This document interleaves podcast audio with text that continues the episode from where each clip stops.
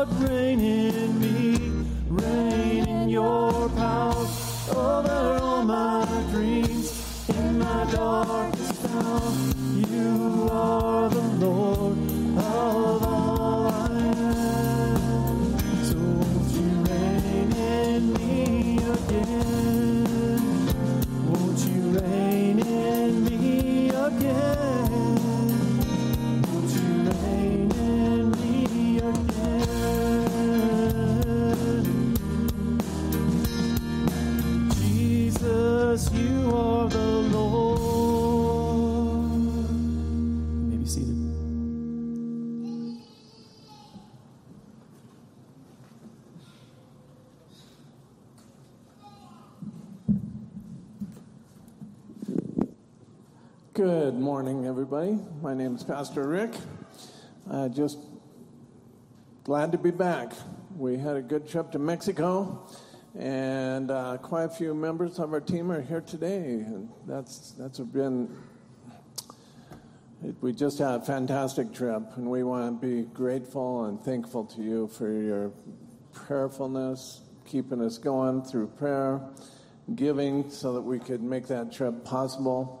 We were down near Puerto Vallarta for a few days, and then uh, then we had a bus trip up to Guadalajara, which was about seven hours.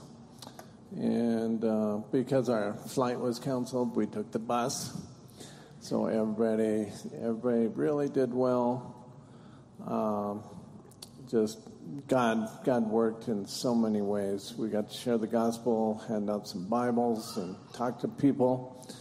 Uh, we had a really neat um, carne asada time with a family down on the coast. Just people that we were meeting at, right there and, and where we were staying. And then up at Guadalajara, our purpose for going there was to be with the church, first of all, in Guadalajara, and then be a part of a youth camp. So we went to youth camp. There were a hundred campers, and a lot of our pastors and their wives and families were there. And um, I was really proud of our team. They jumped in and served. Language is a barrier, but these guys just jumped in and served, and and and God used them for His glory. We did have like 23 kids um, say they wanted to accept Christ during the week, so that was a big praise. And uh, our team was part of that. Um, each one had a different place in, in the youth camp, sharing, serving, uh, giving testimonies, doing devotionals at 7 o'clock in the morning. Uh, just a blessed time uh, with our Mexican nationals. So uh, thank you for allowing us to go and for your part in that, in giving and praying. And uh, this last week, we also had an FCA camp here at uh, NC. And I guess several of those kids gave their lives to Christ as well. Thank you for serving uh, in FCA. That's a real blessing. I guess, JC, you were a big part of that, weren't you? Yeah, well, praise the Lord. Let's pray. Pray for those kids that uh, gave their lives to Christ and pray that God would continue his work in them. Father, thank you for all you've done this past week and all you're going to do in our lives uh, this summer.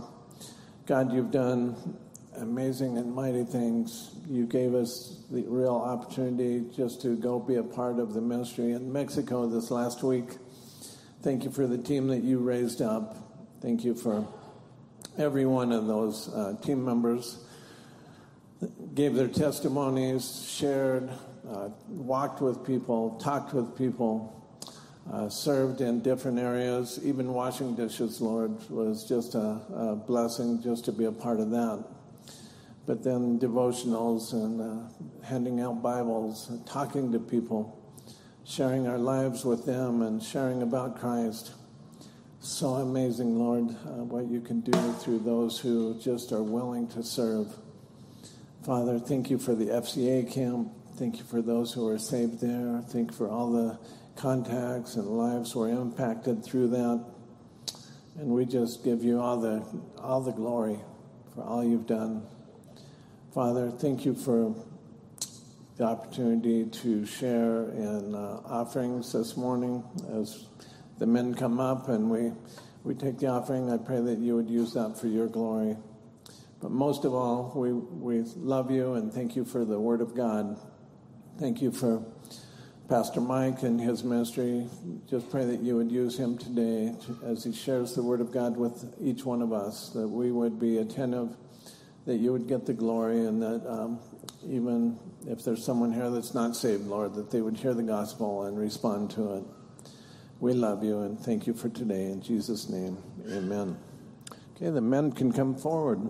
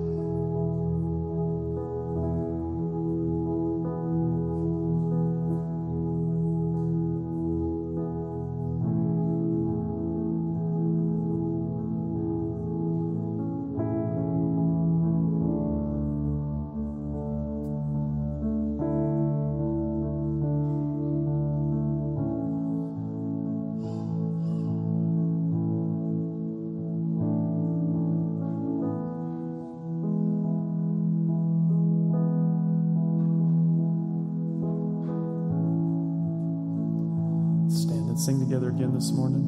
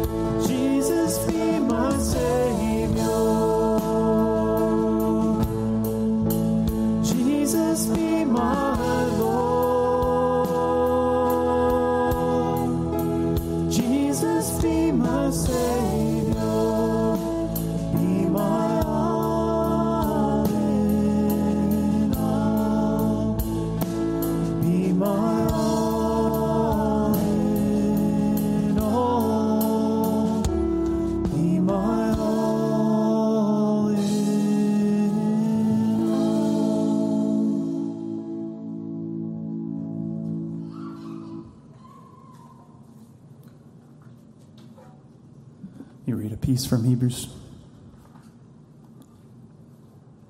Hebrews 2. For it was fitting for him, for whom are all things, and through whom are all things, in bringing many sons to glory, to perfect the author of their salvation through sufferings. For both he who sanctifies and those who are sanctified are all from one Father, for which reason he is not ashamed to call them brethren, saying, I will proclaim your name to my brethren.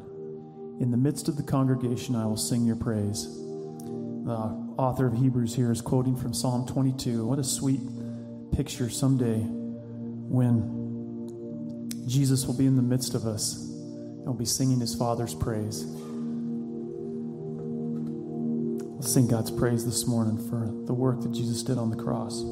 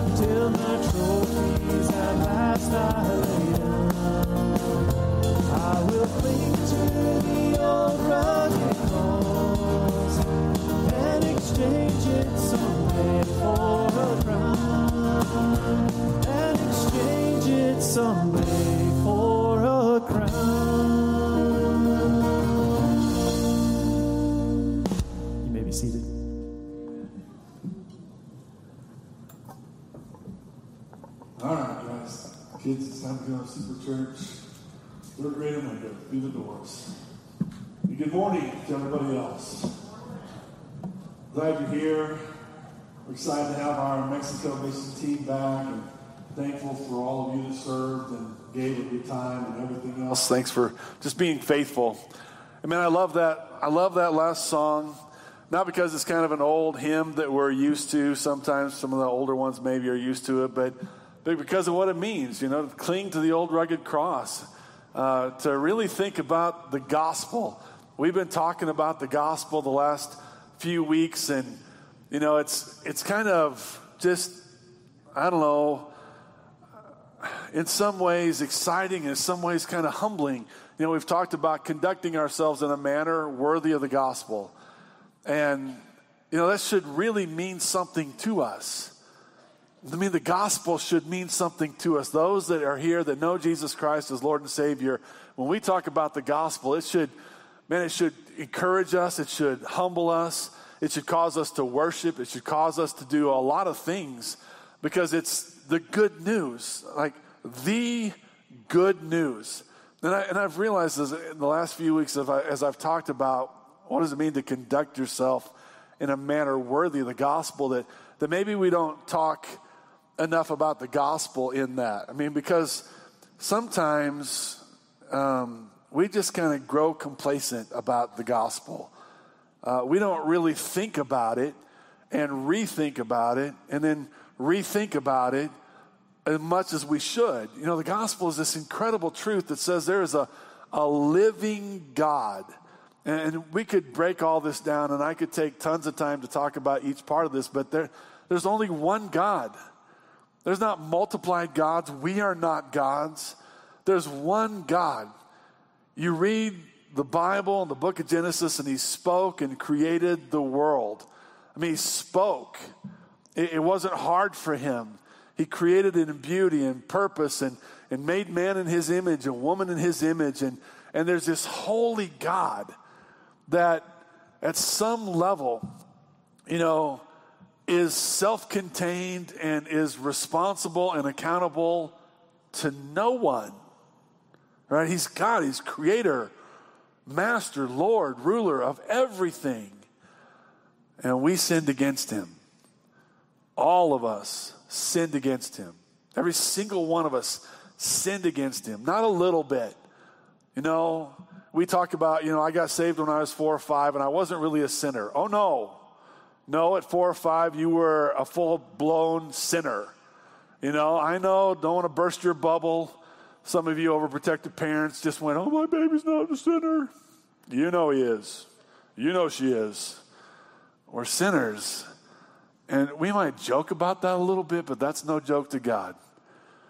And the gospel says this holy God, who is accountable to no one, can do whatever he wants to, is pure and just and would have been just to condemn the lot of us. Said, No, I love them. I love them. And so, in order to save them, in order for me to be just, in order for me to justify sinners, I'm going to send my son, my holy son, God in the flesh, Emmanuel He's going to willingly lay down his life to take the punishment we deserved to become our sin so that through faith in him we can be saved. That's the gospel. It's not small, it's earth shattering, it's life changing. And, and quite honestly, until we really begin to see the glory of the gospel, until we begin to see how incredible it is what, about what God has done for us, until we really be- begin to, to see the depth of God's love and the, the depth of God's mercy and the depth of God's grace and His patience with us, we're not really going to see how glorious God is. And until we see how glorious God is, until we understand the gospel that's flowed from this glorious God, then we're not going to live and conduct ourselves in a manner worthy of the gospel because the gospel doesn't seem to mean anything to us, which is crazy to me. Because if you claim to know Jesus Christ as your Lord and Savior, then, then you know the gospel means something to you. You know the gospel changed your life. You know that you were a different person. Once you trusted Christ as your Lord and Savior, everything changed. And, I, I'm not just even telling you what the, what the Bible says. I mean, I tried to quote this verse earlier and, and failed, but I think I got it now. 2 Corinthians 5.17 says, if any man is in Christ, he's a new creation, right? The old things have passed away. Behold, all things have become new. I'm thankful I'm awake enough to remember a verse I've known for 40 years. But anyway, it's just kind of crazy to me that that we are new creations and that if you know Christ as your Lord and Savior, you know that the moment you trusted Him, everything became new for you. You knew you had a different master. You knew you had a different purpose. You knew you had a different peace. You knew you had a different life. You knew you had a different power. But you know, part of the problem when we talk about living in a manner worthy of the gospel is, is that there's too many people that say today they know Jesus as Lord and Savior, but it never changed them. There's no chance you're going to live in a manner worthy of the gospel without that salvation and that transformation. It's not going to happen. But the other part of it is, is that too many of us have now known Christ enough. You know, we've, I love it when people tell me they've matured enough that it no longer impacts them. That's not maturity, by the way. That's sin. That's apathy. That's indifference. That's selfishness.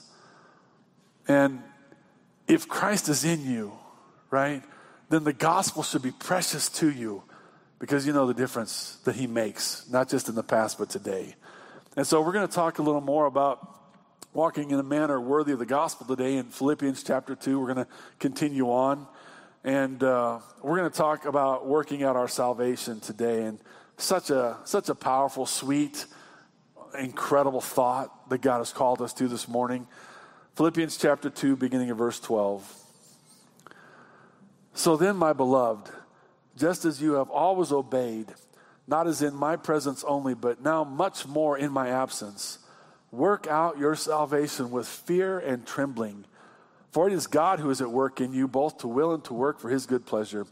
Do all things without grumbling or disputing so that you will prove yourselves to be blameless and innocent, children of God, above reproach, in the midst of a crooked and perverse generation, among whom you appear as lights in the world, holding fast the word of life, so that in the day of Christ I will have reason to glory, because I did not run in vain, nor toil in vain.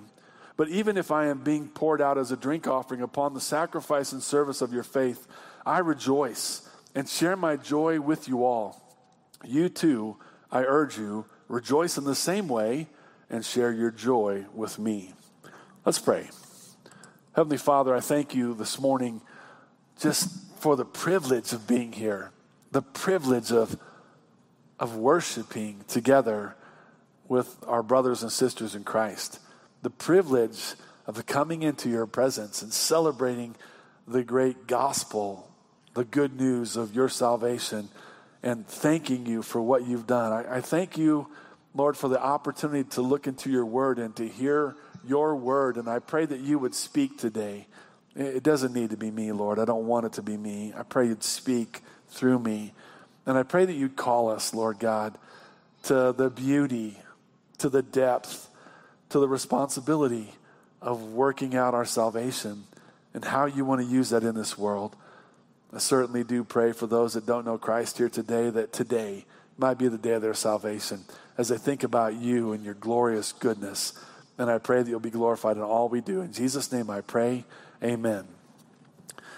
So here we come to this great passage, and I, I have I've appreciated just walking through these passages again. Philippians is an incredible book. They're all incredible books. And, and this passage is just systematically kind of seeing what God is saying to us as followers of Christ about this gospel and how to conduct ourselves in this gospel is powerful. I mean, we learned, first of all, that in order to do this, we do it together. Uh, we learned that we stand firm in one spirit. I love that thought. We stand firm in one spirit together, not shaken, not moved, not indifferent. We stand firm in one spirit for the gospel, right? That's our purpose is to stand firm in one spirit to the gospel for the gospel, striving together with one mind. I, and I love that for the faith of the gospel. In other words, we're striving together. So we're standing together on the gospel. We're striving together for the faith of the gospel, for your faith, my faith, and for the faith of those that don't know Christ. And then we, we talked about if there's any encouragement in Christ, any consolation of love, uh, any fellowship of the Spirit, any affection or compassion. Then it says, you know, make my joy complete, Paul says. I mean, if we're going to have joy together as brothers and sisters in Christ, then then we have to make that joy complete by being of the same mind and the same love and united in spirit. And I love this intent on one purpose. I mean, if you break the word of God down very simply here in Philippians, but even in from the very beginning, after Adam and Eve sinned against God, the purpose was the gospel. The purpose was for God to save sinners. And the purpose of the church today is still the same the gospel has to be proclaimed so sinners will be saved, but it has to be proclaimed so that you and I will live the way God wants us to live. And so there's one purpose in who we are as followers of Christ, and that's the gospel. And it's such a battle today, isn't it, for us to maintain the gospel?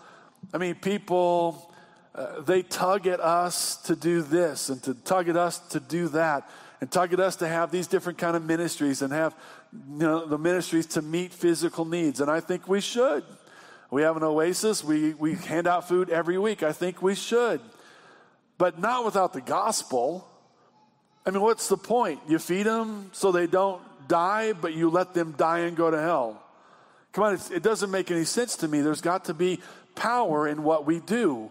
You know, when we go into the schools, uh, we go into the schools to share the gospel. We don't go into the schools to play games with the kids. We want to play games with the kids. We want to sing with them. We want to have some fun. We want to love them. But to love them without sharing the gospel is not really love. It's just not. As much as we want it to be. I mean, I've shared this before. I hear, I hear ridiculous things that Christians say. Things like I've mentioned before the ministry of presence. I'm just going to go be a Christian. I'm not going to talk. I'm not going to confront. I'm not going to share what the Bible says because you know people don't want to hear it. I'm just going to be there, and I hope me being there is going to help them come to know Jesus. Well, it's ridiculous. It's ridiculous. It's not possible. The Bible tells us it's not possible, and we know it's not possible.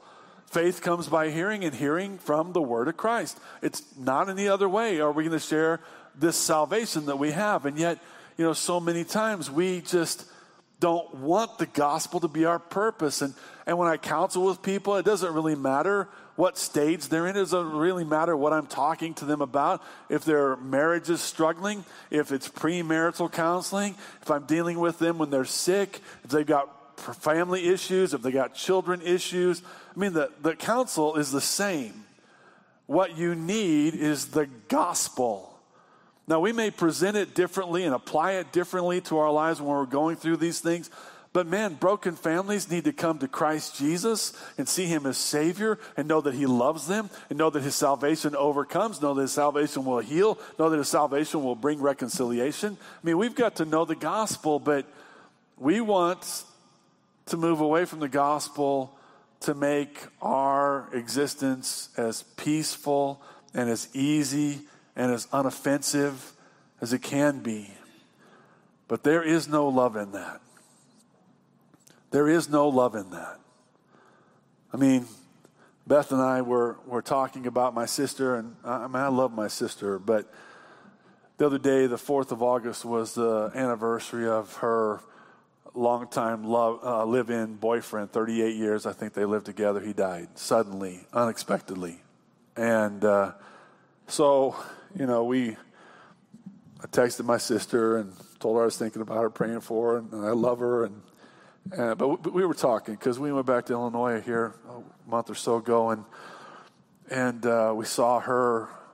I went out for supper with her and my parents, and you know I hadn't seen her. I hadn't seen her since since Dave died. So I gave her a hug, which we're not really a huggy family, but you know Christ changes you a little bit. So so I give my sister a hug, and that's really uncomfortable for her, and which is kind of enjoyable to me. She's my sister, you know. But I did. I told her, man, sis, I'm praying for you, and I love you, and I want you to know God. I want you to know peace, and and uh, had supper with her and left. And she was supposed to come into my parents' house the next day and spend some time with us. She had some time off, and she didn't come. And uh, Beth and I were talking. I don't really know why. I mean, I don't know why she's. It's hard for my sister to show emotions, and so maybe I was just there and it made her emotional, and she just couldn't deal with it this time. Um, but, but there's not really much doubt in my mind too that at least part of it was uh, she didn't want me to talk to her about Jesus. She, she's pretty hard about it. And, and I'm not saying that to criticize my sister, man. I love her. And she's been through a lot. And I watched her suffer a lot. But part of that is I have the gospel. I wanted to know Christ above all else. And so I can't not share Christ with her. I can't. I have to be wise in how I do it, when I do it, you know, what it looks like for me to do that because I'm still her brother and I'm her younger brother by a year. So, you know, she doesn't give me a whole lot of credence, which is fine. But what that does for us sometimes when we're battling through these things about the gospel and we're even looking at the word of God and it's so clear in here now. It's not, this is not amb- un- uh, ambiguous. This is clear about what God wants from us to focus, intent on one purpose, being the gospel. It's clear. We know when we do that, we're going to have times where our family won't come see us. We're going to have times where our coworkers don't appreciate us. We're going to have times where our neighbors, man, they every time you walk out the door, they shut the door. They don't they don't want to talk with you because you're going to talk about Christ. But I want you to hear, I mean, I know we're not in our passage yet, but I, I want you to think about what we talked about last week because it's so important, right? Where it says, have this attitude in yourself, which was also in Christ Jesus, who, although he existed in the form of God, did not regard equality with God a thing to be grasped. Though he was God, he didn't hold on to his rights as God and his glory as God and his position as God, but it says he emptied himself and took on the form of a man, became obedient like as became a bondservant as a man, a slave as a man, and became obedient even to the point of death and death on a cross, an embarrassing cross. And he did that to save us. Guys, don't miss it. It's, it's the gospel right there. His purpose was to save us. His purpose was to save every single man and woman who would return from their sins and believe in Him. His purpose was salvation. And if our attitude is to be like Christ's attitude, then our attitude is to be about seeing people come to know Jesus as Lord and Savior. Yes, it's nice to fix food for people, but they need Jesus. It's nice to have sports camps, but sports camps without Christ are worthless. It's nice to have all the different ministries that we have, but without the gospel, they're not love and they're not powerful and they're not life changing. I mean, this gospel that we're talking about needs to be precious to us because it is precious to the lost. Even when they don't know it and even when they deny it, it's precious to them because it's their one way of salvation, of life, and forgiveness of sins. Man, the gospel has to be precious to us. And so we read this, this passage last week about Jesus and his attitude and all that he gave for our salvation. And then we come to verse 12 and it says, So then, so then, because of what Christ has done and his example for us, so then, my beloved, just as you have always obeyed, not as in my presence only, but now much more in my absence, work out your salvation with fear and trembling. Now, I love this passage of scripture. Work out your salvation. Now, I know some people, they kind of get they claim they get confused about this. I don't know how you can get confused about this. Some people say, well, does that mean we have to earn our salvation by working for our salvation? The answer is no. That's not what that says there. Matter of fact, Ephesians 2 8 and 9 and 10 are pretty clear. Let me just read those so we're clear on that. It says, For by grace you have been saved through faith, and that not of yourselves. It is the gift of God. What? Not as a result of works. God's word's clear. We aren't saved because we're working to earn our way. We're saved through faith by grace in Christ Jesus, right? But don't you love this again? The la- verse 10 says, For we are his workmanship created in Christ Jesus for good works, which God prepared beforehand that we should walk in them. I love the Bible.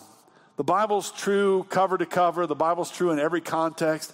But I love the fact that here in Ephesians chapter 2 and in Philippians chapter 2, the Apostle Paul is reminding us that once we are saved, then there is work for us to be done.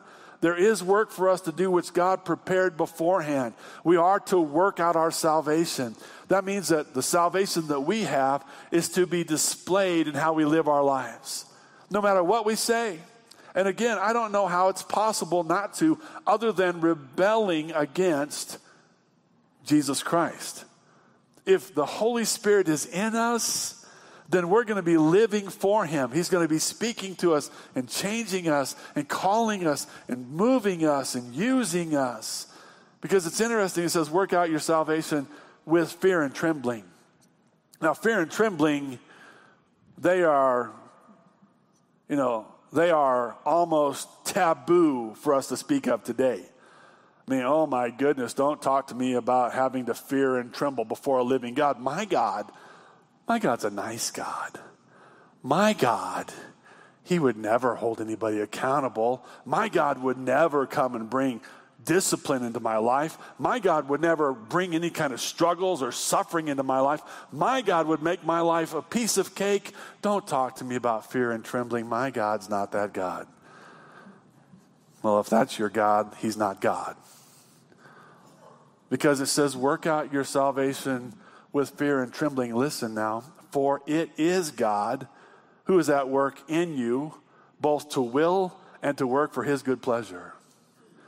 Listen, the reason that we are called to work out our salvation is because God is at work in us and wants to work through us. Man, that's the cool thing. We are actually accountable to God through the Holy Spirit who lives in us to be about the work of God Himself in this world. And we're not going to get away from it. So we might as well understand that while we do this thing, we know God has expectations of us. Did you miss that little word in verse 12? Just as you have always obeyed. How, we, we love that word, don't we? How many of you love to be obedient? Man, as I look out, I see some people that are, how would I put them? Hmm. Not willingly obedient maybe reluctantly obedient, or maybe, maybe just disobedient. I mean, there's a certain level of pride that we take in our disobedience. There's a certain level of pride that we take in our freedom to disobey. We, you know, we, we have the right to disobey. We are, after all, Wyomingites, right? Nobody tells us what to do. Nobody tells us what to do. We'll do what we want to, God. Don't you tell me what to do. No, that's just that's just pride in our our sin and our disobedience. When the gospel means something to us, when Jesus Christ and his death for our salvation means something to us, Obedience is willing. Obedience is joyous. Obedience is freeing. Obedience brings worship. Obedience is amazing. We're called to work out our salvation with fear and trembling. We have accountability, but we shouldn't need that accountability. We should want that accountability. We should want to serve Jesus. It's an amazing thing to me when I when I think about churches sometimes, you know, because sometimes there's just times in churches where it's tough to get anybody to serve anywhere.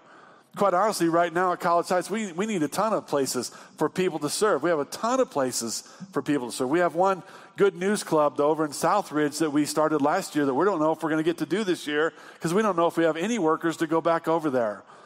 And so people have said to me, well, you know, is this here? Is this there? And I don't know, but why not? We had the chance to go into a public school and share Christ with children and teachers in need. Why would we not just have tons of people going, let me, let, let me? You know, we've had a, we've had a good news club out at uh, Evansville for quite a while. We're always wondering if we're going to have enough workers each year. You know, we have a new ministry called Trail Life we're starting for young men. It's kind of a Boy Scouts, but we're sharing Christ in it in this level. And so we're going to need some people to step up in that. But, you know, we're always wondering, well, we have enough people. We have enough workers, you know. We got an Awana ministry that's incredible. It has been incredible for years and years and years. And, you know, the longer you do a ministry, the less important it becomes, right? Because you've done it before. Except that here you have children from two years old through sixth grade right now is what we have. And they memorize scripture every week and they have somebody teach them about the Bible every week. People love them and encourage them and teach them how to live and have character and respond to one another. And it's fantastic. But man, every year we're, we're scrambling for workers. We have an oasis that, like I said, shares food every Thursday. We sometimes need workers in there, and I could go on and on. We need Sunday school teachers. We need people to start Bible studies in their home. We need we need people to go on mission trips. We it's no lack of need in this church, right? We need second level leaders that are going to step up and take initiative to do things that nobody's asking them to do because they love Jesus. And there's nobody filling those roles right now because there's nobody willing to take some initiative and see that God would have them step up. And guys, I'm not complaining. I really am not. It may sound like I am. I'm not. The whole point is, is that why not? Why would we need to have to scramble for workers when we should want to live out our salvation? Man, we have people tell me that I've never shared the gospel in my life, and I don't really feel like it's my job to do that. Why not? We're about the gospel. Everything that we do is about the gospel. If we're not going to do the gospel, we're not going to do it. You know, I've had to tell people if you're not going to have the gospel in this thing, then we're not going to do this thing. And they don't always like that. They get offended by that sometimes. It's just the way it's going to be because we have to be intent on one purpose the gospel. And anytime we move away from it, we're in danger of moving way away from it. Because once you move away from the truth about Jesus saves, then there is no other salvation, so you might as well pick whatever you want to do. They all fit together. Man, we are to work out our salvation with fear and trembling, for it's God who is at work in us. And here's the exciting part to me. Now, when I talk about serving, I, I've heard all the different reasons why people tell me they don't serve. Most of the time, it's because they say they don't know enough. Most of the time, it's because they say it's not really their giftedness. Most of the time, it's they just say they can't do it. I don't have the ability to do, to do it. But the truth of the matter is, is that if you'll actually work out your salvation, because God's at work in you, guess what you're going to see? You're going to see God. Our serving is not about what we can do. It's not about what we can accomplish. It's not about our glory. My son is preaching in Gillette this morning for uh, Josh Yelton, who used to be a, a, member of our church, grew up in our church, is now pastoring a church in Wyoming. It's pretty exciting. And so my son hasn't preached a lot. So he comes by my house yesterday and and he just, we sat for a little while and I prayed with him. And, and he just asked me, Dad, what would you say as I prepare to go, you know? And I said, Well, son, first of all, it's not about you. You've got to pray. You've got to pray. You're going to share the word of God. And if it's just you, if that's all you got, all your intelligence, all your preparation, all your whatever you've done, if that's it, it'll be nothing, son. It'll be zero. So the first thing you do is you pray. You ask God, do something through me, Lord. And I said, son, then you've got to love. You've got to love the people you're preaching to. You've got to love the church. You've got to understand that this is the body of Christ that has this call on its life corporately that's going to change this world if you'll just ask God to make a difference in the church as a whole. You got to go and you got to sacrifice your life, son. I said it's one of the hardest things to do to go into some place cold where you don't know anybody in the place and just preach the gospel. And so who knows how they're going to respond. Maybe they'll respond well, maybe they'll respond poorly, but it doesn't matter. When you're done, get in the car, say, Thank you, Lord Jesus. Do what you need to do. Thank you for letting me serve, and come home. Let it be about Christ. But so many of us, we're not working on our salvation because we don't believe that God is working in us. And we don't believe that God's going to do something through us. And so everything's about us and not about Him. Step into something. When God gives you an opportunity to serve, step in and see if God won't work through you. Step in and see if God won't speak through you. Step in and see if God won't bring somebody to Christ. You know, I was I went to this camp the other day, uh, the FCA camp, and JC says to me, "Hey, will you kind of stay and and be available if kids want to you know talk to you about Jesus?" And I I said yes, and I said, "But JC, man, I I I don't have anything. Like I I have to have Christ." And he kind of said to me, "Well." I thought maybe I'd ask you about how you would do this. I'm like, don't ask me. It makes me tremble so much. I mean, the thought of the, the moment you have a chance to share with a kid about Jesus, it's a moment, right? It may not be the last moment, but it might be. And I'm supposed to somehow move this child to salvation? No, no, it's not me. Have I done this before? Do I know some words? Have I done some things that I understand? Yes, I, I do, but but come on, we're talking about life and death. You got to step up by faith if you're going to serve the Lord. And I tremble. I tremble every single time. I tremble every time I come to preach. I'm, I tremble. Lord, please don't let it be about me. And if it were about me, I'd have quit a long time ago. I'm not sufficient. Are you sufficient? Work out your salvation with fear and trembling, knowing that God is at work in you, both to will and to work for His good pleasure. It's not about us, it's not about our pleasure, it's about Him. He wants to work for His good pleasure. And it's so exciting to me to think that the gospel can impact us to that level. Man, Jesus saved me, so yep, I'm going to serve. It was interesting. Jacob told me, my son, he told me he was going to preach on Isaiah 6, right? Isaiah sees the Lord high and lifted up, and he realizes, man, he's a man of unclean lips, and that he lives among a people of unclean lips. And he goes, Woe is me, right? And the angel comes and takes some, some coals from the altar and he touches his lips and he cleanses him, makes him clean. And then the Lord says, Who will go for us and whom shall we send? And Isaiah goes, Yeah, here I am. That's us. That's us when we know Jesus Christ is Lord and Savior. When He's made that difference in our life, we should be going, Here I am. And it's such a joy to do that. And honestly, if you have served in the past out of joy and you've lost that joy, come back to the gospel. Come back and see Jesus again and let Jesus restore that joy for you so that you can say again, Yep, here I am. Lord, I want to go. And I want to go again, and I want to go again, and I want to go again. Because listen what it says as we go a little further. It says, Do all things without grumbling or disputing, so that you will prove yourselves to be blameless and innocent, children of God above reproach in the midst of a crooked and perverse generation, among whom you appear as lights in the world, holding fast the word of life. Man, I, I love it. He brings us back to this heart attitude again. He brings us back to unity again. He says, Do all things without grumbling or disputing. As you serve the Lord, as you work out your salvation, don't be grumbling about it. Don't be disputing over it. Just serve the Lord. Be together. Be in unity to do this thing. And man, that's not always so easy, is it?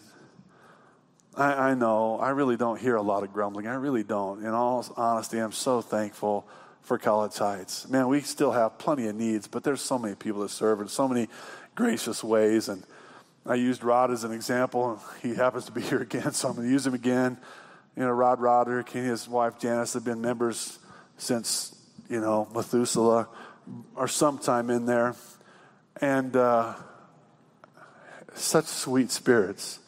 If you don't know the Rodericks, you should get to know them. But I had a lady call. She needed some help. And quite honestly, I told her I'd try to help her. And then I got busy and I didn't get back to her. And like, like six or seven days later, she calls me again. And I'm like, oh, I just failed this woman. And I felt bad about it. And I knew I wasn't going to have time to get that done then. So I called Rod and said, Here's this lady. Should have called him right away. And I said, Here's this lady. She needs help. I don't really know all her story, but will you check it out?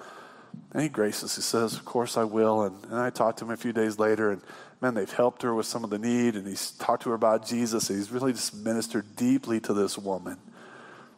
As far as I know, there was no grumbling. And, and I love that I have people I can call and talk to and that are going to step up like that, but I have them all over the place. But there's always, there's always some grumbling, at least sometimes for me. You know, I, I, I truly have times where I just, just want to just stay home. I just want to stay home sometimes. I'm just busy. And so sometimes when I go, I grumble. But I got a, I got a text this morning from a dear friend of mine, pastor friend of mine, that, man, he's fantastic. He sent me a verse, and I can't remember the verse exactly, but something about just God consuming us. And uh, he says, so what that means is we need to be burned up for him. And so he says, let's burn. I got to tell you, at 5.30 in the morning, that's encouraging. I want to burn, man. I do. I want to burn. I want to have passion. I want to live my life for Jesus Christ. We only have one life, and it's short.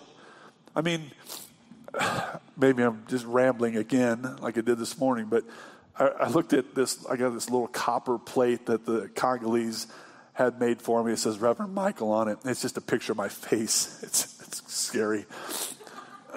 keep it in my office for anybody that's too weird, and I just show it to them. They run away. But anyway, you can't really do gray and copper because it's either copper color or it's black. But my beard was black. I was just sitting there thinking this morning, there was a day when my beard was dark. Some of you knew me then. I mean, it was dark. My hair was dark. It was just, you know, I was young.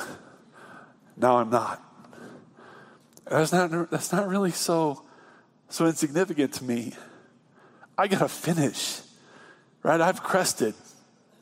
I don't know how far over the crest I've made it, but I'm over the crest.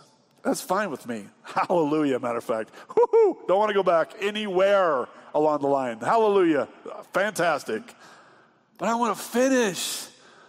Man, I do. I want to be this guy that is consumed by Christ. I want to be this guy that gives my life for Him. When I start to grumble, I have to realize I don't need to grumble about being busy. I don't need to grumble about not being home. I don't need to grumble about the hardships or whatever it costs me. It doesn't matter to me. I want to be serving my Savior. No grumbling, no disputing. Let's do this thing, right? Let's go because Christ has saved us. And I love what it says. It's so powerful. It says, so that you will prove yourselves to be blameless and innocent children above reproach. That's so important. The way we serve Jesus is important. We'll be prove ourselves to be blameless and innocent above reproach. Why do we need that?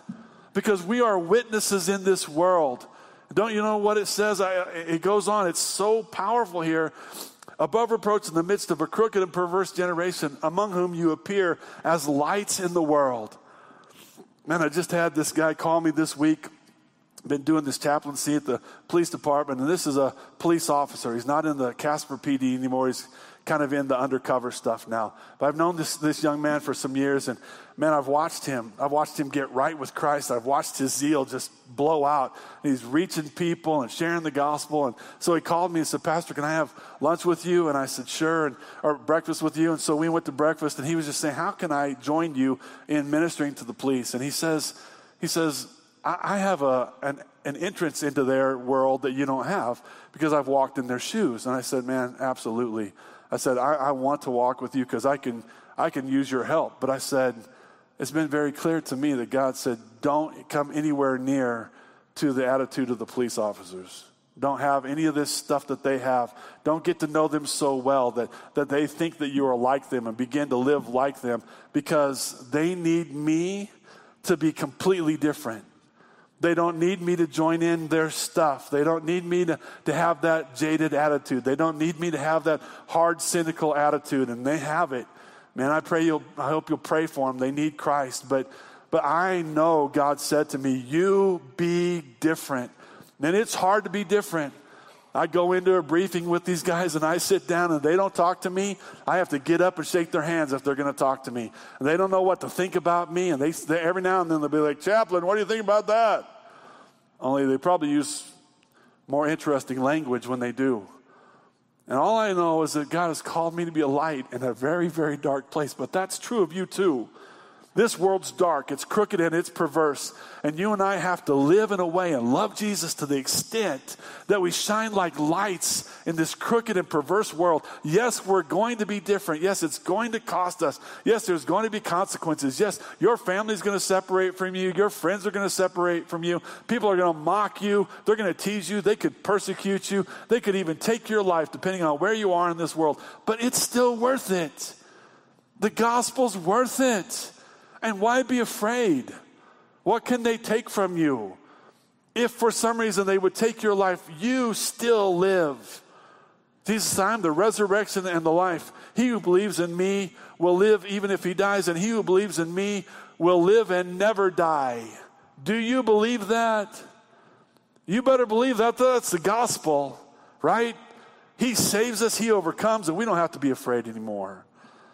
Man, we need to be this generation that lives for Jesus because of the gospel and how it's impacted our lives and be unashamed in it. And I love what it says as you go on into the verse 16, it says, holding fast the word of life. How we serve the Lord impacts how we hold fast, hold forth, hold up, hold out the word of God. Listen, you and I our testimonies are bound to the gospel. The gospel transforms us. You know, I was riding along with one of these guys the other day, and he was just talking about stuff he talks about. And I just literally said to him, I said, I don't have any interest in that anymore. I just don't have any interest in that anymore. I, I did that. And it was ugly and it was sinful. And then Christ changed my life. And he was like, well, Good for you. He didn't respond too much to it, but, but how am I supposed to hold forth the word of God if I'm living like they are? If I'm not letting the gospel penetrate me and impact the way I think, the way I live. Man, we are not called to be like the world. We're not called to think like the world, talk like the world, act like the world. We are called to be set apart so that we can be lights in this crooked and perverse generation, so that we can hold forth the word of God. This young man that was with me at breakfast the other day, we were just talking about impact and how hard these guys are to reach and all these different things. And I told him, I said, man, here's the deal. It all goes back to telling the Word of God, sharing the Word of God. They need the Word of God. Let's hold out the Word of God. And this guy said, Amen. Let's go. And how powerful is it that we can actually see, actually see that this thing changes lives. It does. When you share it, it changes lives. But we aren't going to share it if Christ hasn't changed us. We're not going to share it if the gospel is not a part of our life every day. We're not going to share it if we're not excited about Jesus every day. Every day, we got to get the gospel in us. And then he finishes, and I love this in verse 16 so that in the day of Christ, I will have reason to glory because I did not run in vain nor toil in vain. And what he's saying to them is, you got to work out your salvation, or the gospel is ineffective. If you, he says to the church at Philippi, aren't living out the gospel, aren't working out your salvation, then what I did in my ministry towards you was vain. It was empty it was worthless. And man, that's a painful that's a painful verse for me sometimes because man, it's hard to preach and preach and preach and teach and teach and teach and then wonder sometimes is anybody listening? Is there any fruit of the labor? And, and there is, but sometimes, man, you get discouraged doing this stuff. And it shouldn't be true of any of us. Yeah, sometimes there's dry times. If you're a teacher, you know sometimes you wonder if you're making any difference. Pastor, doesn't matter if you're witnessing to a friend, sometimes you wonder if it's making any difference whatsoever. Well, the way we know the gospel makes a difference is when people's lives are transformed by Christ and they live it out. And then you go, oh, yeah, that's such a powerful difference. Josh Yelton, pastoring a church in Gillette, started coming to church when he was about 11, just a little tyke. Now he's living out the gospel, and you're like, hallelujah, hallelujah. It's incredible, right? Well, he finishes up, and I love this because it's a sweet little encouragement. So, but even if I'm being poured out as a drink offering upon the sacrifice and service of your faith, I rejoice and share my joy with you all. You too, I urge you, rejoice in the same way and share your joy with me. And all he's saying is, is, you know, I'm in prison while I write this letter to you. If that means I'm going to pour out my life as a sacrifice, and don't you love this, upon the sacrifice and service of your faith. If I'm pouring out my life as an example to encourage you as you sacrifice your life for Christ, I rejoice. I'm not sorry because I am here to encourage you to live your life for Jesus. And he says to them, You too, I urge you, rejoice in the same way and share your joy with me. So rejoice when you're pouring out your life as a sacrifice that it might encourage somebody else. And isn't that awesome? Isn't it an awesome way to kind of end a sermon that says, Work out your salvation? We're in this together. Man, when you serve faithfully and you sacrifice faithfully without grumbling or complaining, you encourage me. Hopefully, when I serve faithfully without grumbling and complaining, I encourage you. And if that means going to Mexico, like some of our team here went last week, and they were getting up and being at devotions at 7 o'clock in the morning, and they were going to bed, supposedly lights out at 11, which means they went to bed maybe at 12 and they're doing that over and over in a culture where you don't speak the language fully and where you don't understand the culture and you just don't sleep very well all the time and you're just like, I am worn to the bone. If that's what that means, hallelujah. Pour it out. Pour it out. And let it be. If that means going to your neighbor that doesn't like you and mowing their yard or, or talking to them about Jesus or praying for them, pour it out. If that means going, and I don't care, you pick. You know, you have it. Go pour it out. Encourage each other as we do this thing. Let's work out our salvation. It's salvation. It's salvation. We're forgiven. We're made new. We're children of God. We're sealed in the Spirit. We're kept for the, the inheritance that's reserved for us in heaven by God. It's incredibly incredible to be saved. Let's work it out. Man, if you're here this morning and you don't know Christ as your Lord and Savior, it's salvation. It's everything. He died for you. He rose again. All who believe in him, the Bible says, will be saved. All. And today you can know him. We're about to do the Lord's Supper. Pastor Max is about to come up here, and we're going to take some bread. It's a reminder that, that Jesus' body was broken and he died on the cross. We're going to take some juice, and it's a reminder that He shed His blood for us. He did it for us. We proclaim His death until He comes. Man, don't miss this. Christ is worth it. The gospel is worth it. Let's work out our salvation. Let me pray. Heavenly Father, thank you for your word. Thank you for the grace that you have shown us. Thank you for the gospel. It's the only good news. There's some temporary good news, there's some minor good news, but there's nothing that saves but the gospel. For those that don't know you here today, I pray that today would be the day of their salvation. That they would believe in Jesus. That they believe he died and rose again. And that they would confess him as Lord.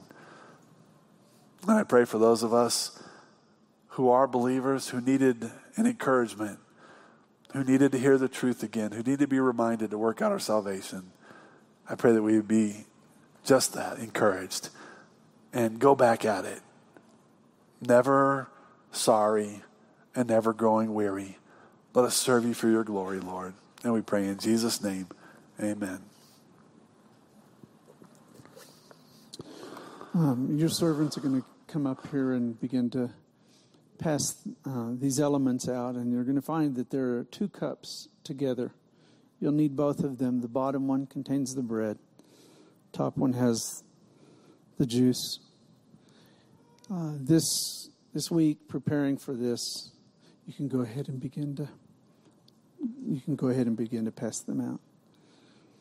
This week, as I was preparing for this, God put on my heart Hebrews chapter 12, and it's so fitting with um, with this sermon that we've just been through, God's Word together. And I want you to listen to this.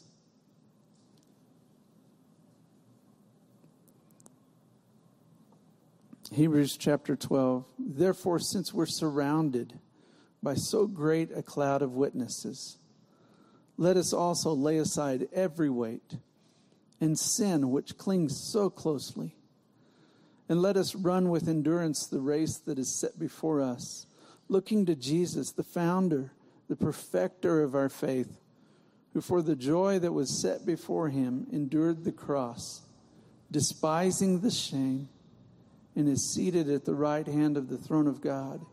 So consider him who endured from sinners such hostility against himself, so that you may not grow weary or faint hearted. In your struggle against sin, you have not yet resisted to the point of shedding your blood. He goes on to talk about the discipline that, that God will bring us so that we can be sure to continue to live out and speak out and share and give the gospel of Jesus Christ. That's our encouragement is looking at the cross, looking at the body and the blood, which is represented by these two elements. Um, and so then, as we we read and we see that Jesus had gathered with his disciples for the Passover to celebrate what God had done in delivering his people, um, as he still does. As they celebrated, we read out of Luke chapter 22 verse 14, it says, When the hour came, he reclined at the table, and the apostles with him. And he said to them, I've earnestly desired to eat this Passover with you before I suffer. For I tell you, I will not eat it again until it's fulfilled in the kingdom of God. And he took a cup, and when he had given thanks, he said, Take this and divide it among yourselves. For I tell you that from now on I will not drink of the fruit of the vine until the kingdom of God comes. And then he took the bread. In just a moment, we're going to take the bread. And we're going to recognize that, as Pastor Mike said, it represents the body of Christ. The Lamb of God, without sin, gave himself for us and took upon himself our sin. Looking all through the ages, frontwards and backwards, to you and to me, he took our sin. Did everybody receive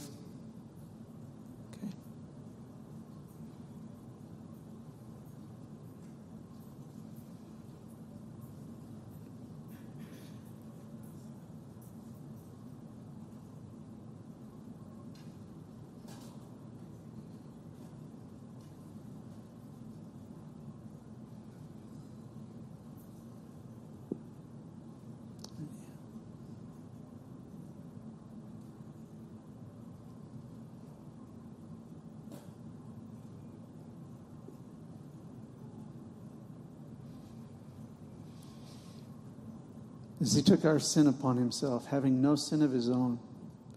He looked down from the cross and you remember what he said? He said, Father, forgive them. They don't know what they're doing. And so, with gratitude, we will take this bread. Ed Smith, would you lead us in a prayer? of thanks.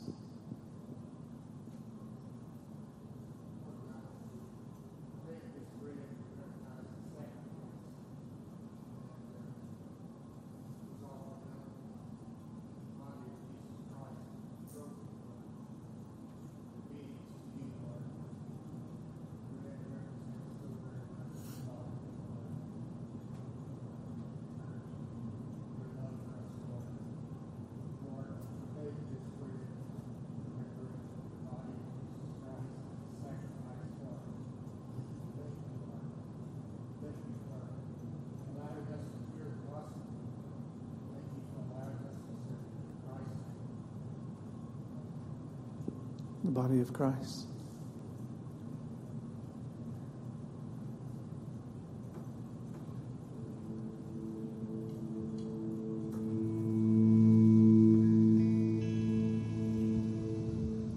And when I think that God his son not sparing sent him to die, I scarce can take it in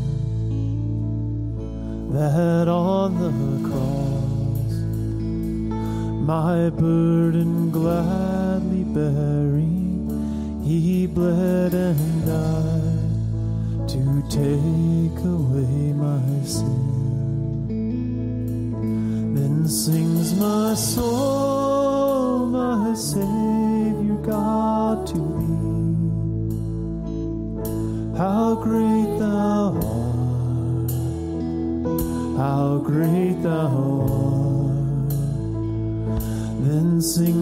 my soul, my Savior God to thee. How great thou art, how great thou art. And He took the bread, and when he had given thanks, he broke it and gave it to them, saying, this is my body, which is given for you. Do this in remembrance of me. And likewise, the cup after they had eaten, saying, This cup that is poured out for you is the new covenant in my blood.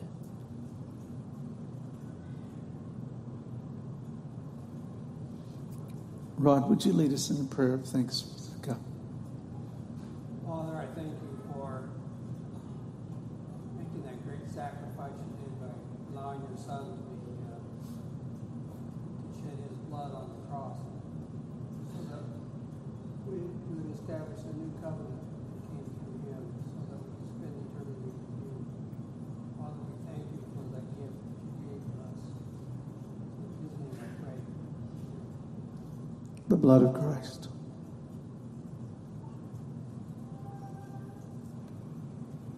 Would you stand with me as we sing this last verse?